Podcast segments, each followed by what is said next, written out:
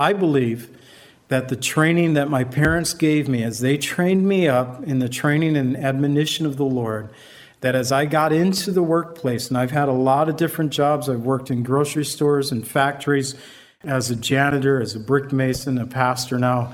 I've done a lot of different things in my life, but I've always had this attitude of working hard and realizing that I represent Christ when I'm on a job site. And I still have that same attitude. Obviously, in the pulpit, I need to have that attitude. But that attitude is not just on Sunday morning. It goes with me throughout the week. You're looking too far for that need you have inside. You're on a big merry-go-round, and it's taking you for a ride. You've got to let go and let God.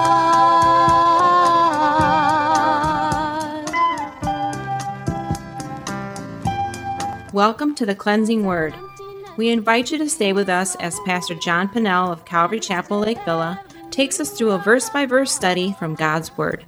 Each Monday through Friday, we'll be airing messages to encourage you in your faith that you might grow in the knowledge of our Lord and Savior, Jesus Christ. I hope that you enjoy this broadcast, and I'll return at the close of this teaching to give you more information about our church and how you can obtain a copy of this message. Now here's Pastor John with today's message from God's Word.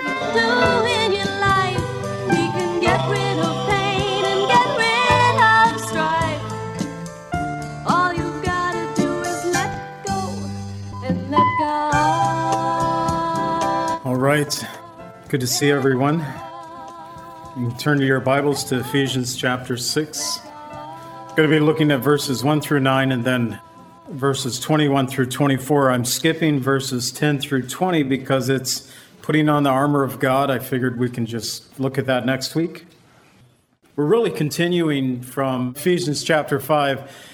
And the theme really, I believe, kind of goes back to a very key verse, verse twenty-one of chapter five, which says, submitting to one another in the fear of God. And last week we looked at wives submitting to their husbands, husbands loving their wives. We continue now with children obeying their parents and servants being obedient to their masters. And with the children, Paul deals with the fathers. With the servants, Paul deals with the masters. But there is this theme that has been set forth. It begins with submission, submission to one another in the fear of God. And then in God's proper order of things, we kind of take it down from there to where he goes into the family, he goes to the wives first, to the husbands, and now to the children. They don't always listen. There's always sometimes struggles going on. So he addresses the father. I believe he addresses dad as the head of the home. But he warns the dad, don't provoke your children to wrath, but bring them up in the training and admonition of the Lord. Provoke means to anger or to enrage. It means don't push your children to the point of anger or wrath. Now, it's not that fathers are always this way, because Jesus talked about the fathers in Matthew chapter seven. When praying to our heavenly Father, he used the father, earthly father as an example, and saying that when your child asks for bread, oh, you won't give him a scorpion or a snake. You know, you're going to give good gifts to your children. How much more will your heavenly Father give those things which you ask for, especially that of the Holy Spirit? And so he uses the fathers as an example of doing good to their children, giving good gifts to their children. But sometimes we can push too hard, and, and there's a warning there. You don't want to push your children away. You don't want to push them to wrath. I think about this whole children thing, and I think about the Jewish mindset that Paul was writing from because he was a Jewish man. They bar mitzvahed their sons at the age of thirteen. What that meant was that the father was saying, I am no longer responsible for my son's behavior before God, but now my son is responsible to God for his own actions. So, that being said, there is this time of childhood. The bar mitzvah would be considered a man. They would marry often in their teens.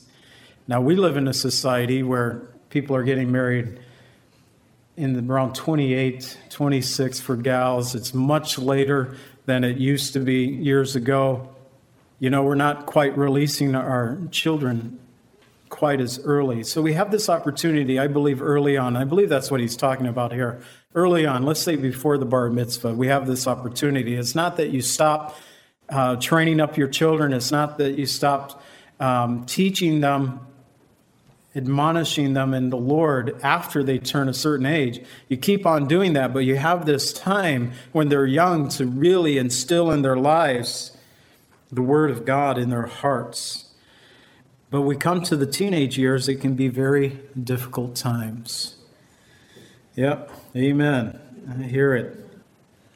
This came to mind when I first read this and prepping for this message. There was a time when my son was a teenager. He was driving, and uh, he came in the house with three other friends, went straight to the basement. His eyes were lit up. He was high on something. He was I know he was drinking. I went out to his car. I opened up. I popped a back panel in his Camaro and found where he had hidden some beer and went down. And with the beer, um, I don't know if I'd already dumped it out at that point or not, but kicked the friends out. And me and him had a confrontation. And it was getting heated. And I was pushing and I was pushing hard. And to be honest with you, I wanted him to lash out at me that I could justify lashing back physically. I was pushing him, for he would lash out physically at me, that I would be justified to lash back uh, because I was just fed up. I was pushing hard. Thankfully, Johnny had the cooler head that day, and uh, he would not lash out at me. I know some kids will against their parents. I'm grateful that that scene never went as bad as it could have gotten. Lily was crying, and it was just a mess. He ended up running away. Um, he left the house. He was gone for several days. It gave us time to cool down for both of us. But it can be very difficult times. Now my boy's a daddy. Now he's going to be thinking about all these things that he put his parents through. But I believe, see, Melissa was totally different.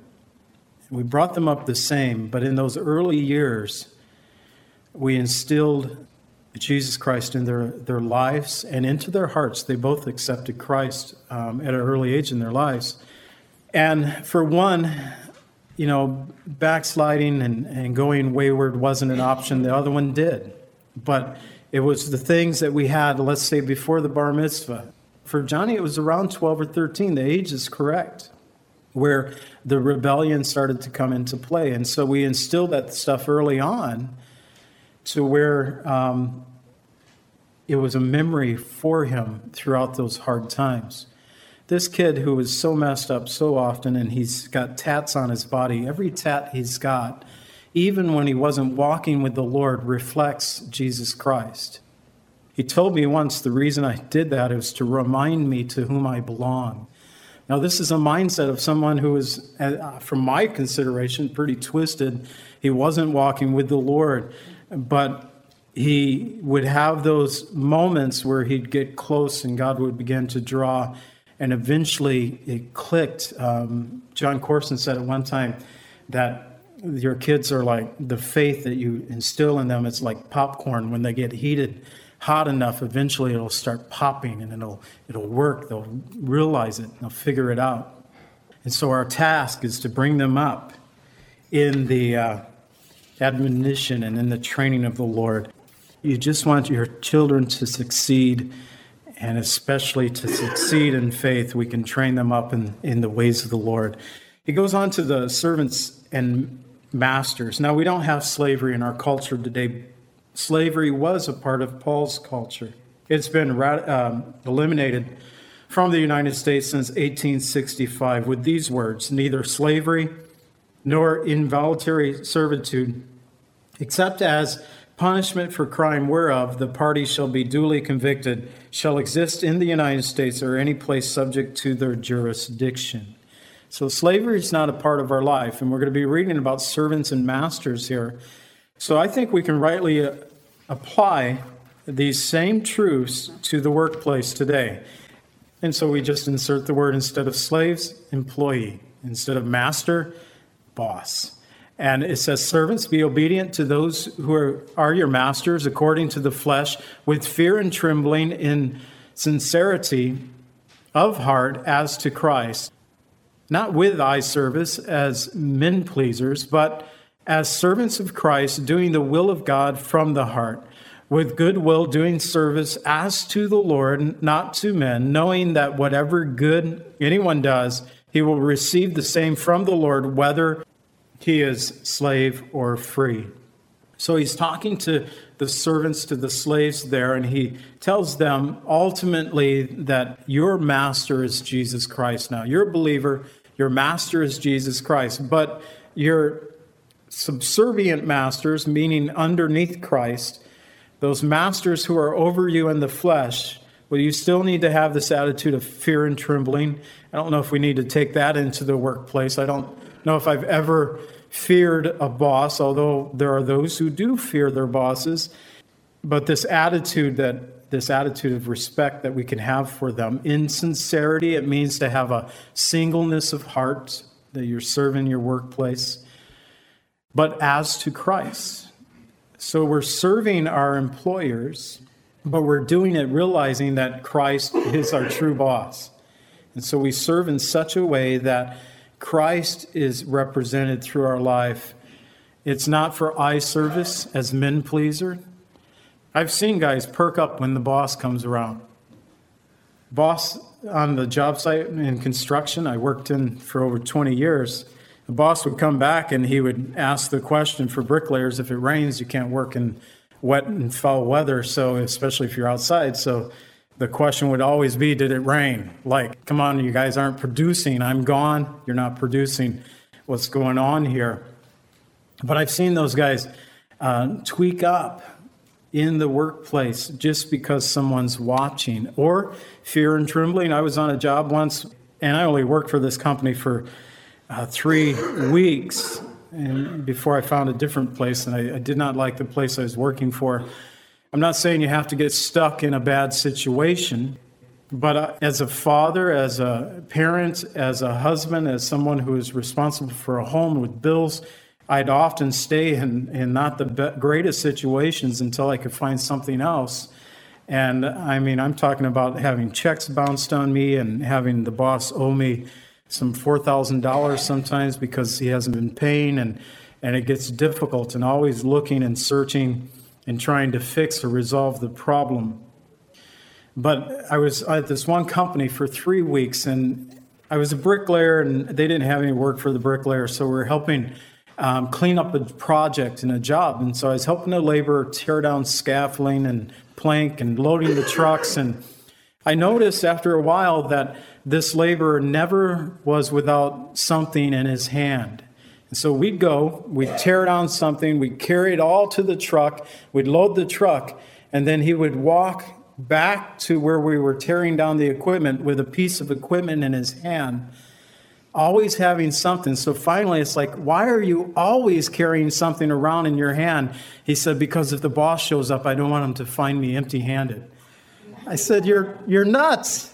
I said, it's just wasted labor, you know, if...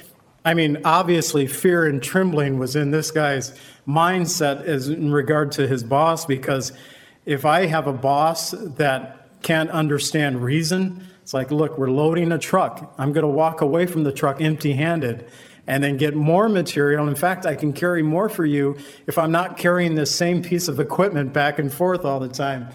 But we can be so twisted and and. That situation, it was a boss. It was just a weird company. I got away from it fairly quick, and I had a pretty hard day. I would deem as the worst day in my life. And about twenty years later, a friend of mine was working with the laborer who worked on that job on the worst day of my life, and he was telling a friend of mine about the same job and the worst day of his life.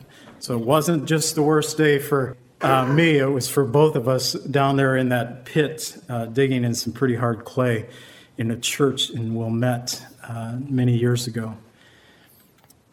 you work hard. I never walked away from a job. I never just walked away and quit. I always tried to resolve things if they weren't going well. Because I was a union bricklayer, I could always go to the hall and see if there's something else going on. I did my best, even when I had um, foremans or employers that weren't treating me well or treating me right. I still worked. I got frustrated. I'll be honest with you. There's a lot of frustrations a lot of times. But on the other side of things, I had been running work since I was twenty-three years old, so I've been on the boss side of this thing. And he talks to the masters. In verse nine, he says, "You masters, do the same thing as to them." We'll come back to that same things in a moment. "Give up threatening, knowing that your own master also is in heaven, and there is no partiality with him." So as a believer, being a foreman for a bunch of guys on a construction site, I still lived as a believer on a construction site. I did not pick up their language, their jokes, their attitudes. In fact, one of the bricklayers once, a compliment that was uh, paid just because of my crew, because I didn't cuss and swear. I'm not saying that it didn't happen, but it didn't happen as often.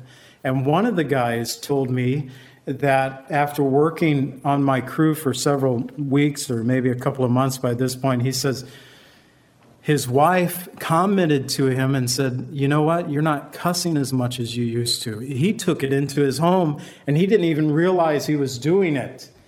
But because the job site was a little cleaner, and I never retaliated in kind, even though I had guys cuss me out before, but I never retaliated with the same language or in kind. You're representing Christ. And you know what? They're looking for you to fail. There was a couple of guys who wagered, I told you guys this, but they wagered, one guy against me, another guy for me, that they, he could break me and get me to cuss. And he lost that bet. I'm so grateful that he lost that bet. But it's interesting that I had no idea. I'm just doing my job, and these guys are wagering whether they can get me to lose my temper in such a way that I'll lose the control of my language. You never know what people are thinking. So boss, in the same manner, the bosses aren't going to fear and tremble um, to their employees in the workplaces, but they are to have this sincerity, this singleness of heart, realizing that Christ is over them. And so they're to serve, not as man-pleasers, but as pleasing Christ. Um, doing the will of God, doing good in their service. We're to have the same attitude in the workplace. It's perfect situation if it works this way from both sides, employee, servant, master, slave, employer, however you want to word it. But I realize that we don't always work in that perfect world. In fact, this world is not perfect. So we are called to serve Christ in this world. I believe that the training that my parents gave me, as they trained me up in the training and admonition of the Lord, that as I got into the workplace, and I've had a lot of different jobs. I've worked in grocery stores and factories, as a janitor, as a brick mason, a pastor now. I've done a lot of different things in my life, but I've always had this attitude of working hard and realizing that I represent Christ when I'm on a job site. And I still have that same attitude, obviously, in the pulpit. I need to have that attitude, but that attitude is not just on Sunday morning. It goes with me throughout the week. So we're going to skip verses ten through twenty, and we're just going to go out to the close here. In verse twenty-one, he says, "But that you also may know my affairs and how I'm doing, Tychicus, a beloved brother and a faithful minister in the Lord, will make all things known to you, whom I have sent to you for this very purpose, and you may know our affairs and that he may comfort your hearts." Just a reminder that Paul was in prison when he wrote this letter. He was um, a prisoner of Rome. It was the year around sixty-one, sixty-two A D. He was writing this letter and the letter of... Um, Uh, there were many prison epistles, but we know that Ephesians and Colossians were written at the same time because we have very similar phrasings in Colossians. In Colossians, it talks about children being obedient to their parents, um, about the master-servant relationship. It just tweaking the words just a little bit, but the same message is going out to a different church.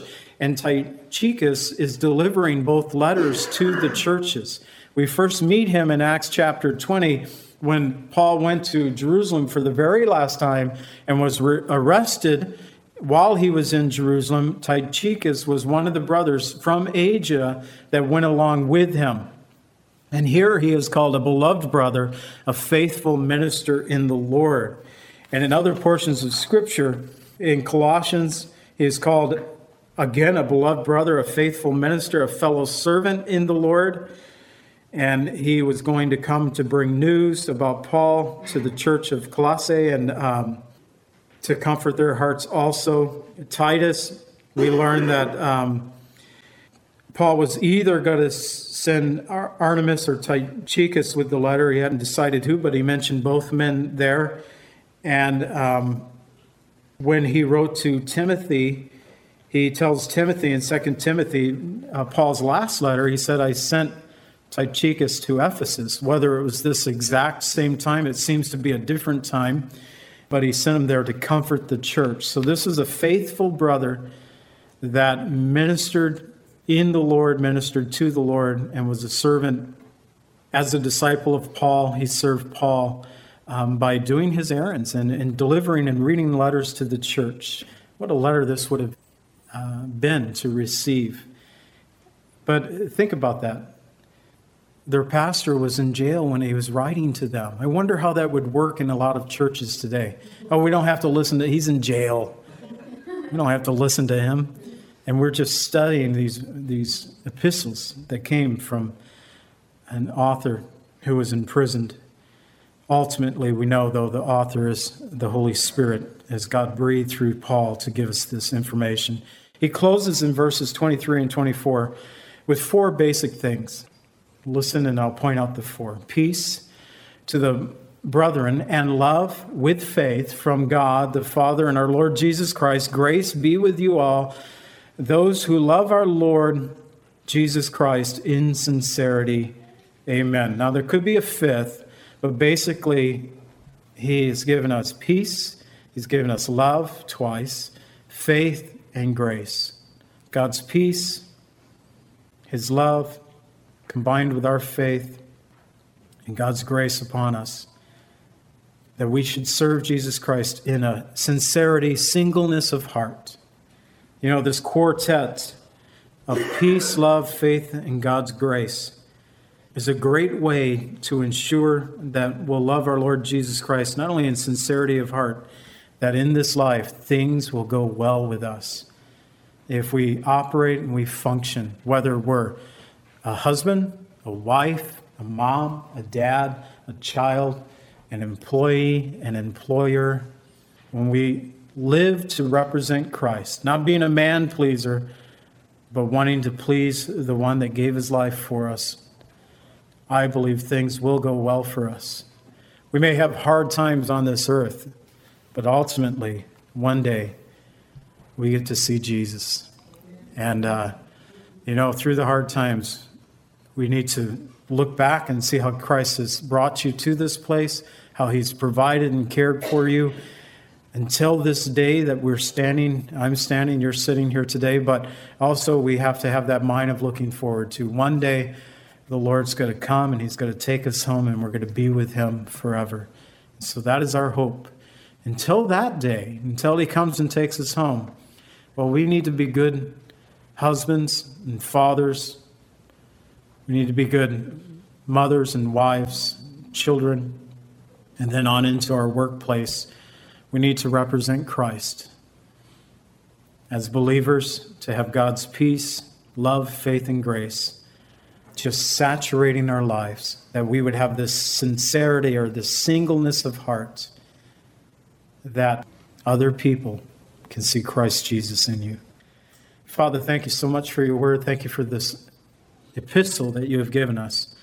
And I pray, Lord, as we close out next week, looking at the armor of God, I pray that you'd prepare us, Lord, because I know that so often we have been beaten down in this world, and we need your armor. And so, Lord, if we've not done well as a husband, a wife, a mother, a father, an employee, a child, an employer, Lord, help us to learn to take up your armor, that we can have this sincerity of heart as we faithfully serve you in this world. We pray in Jesus' name. Amen.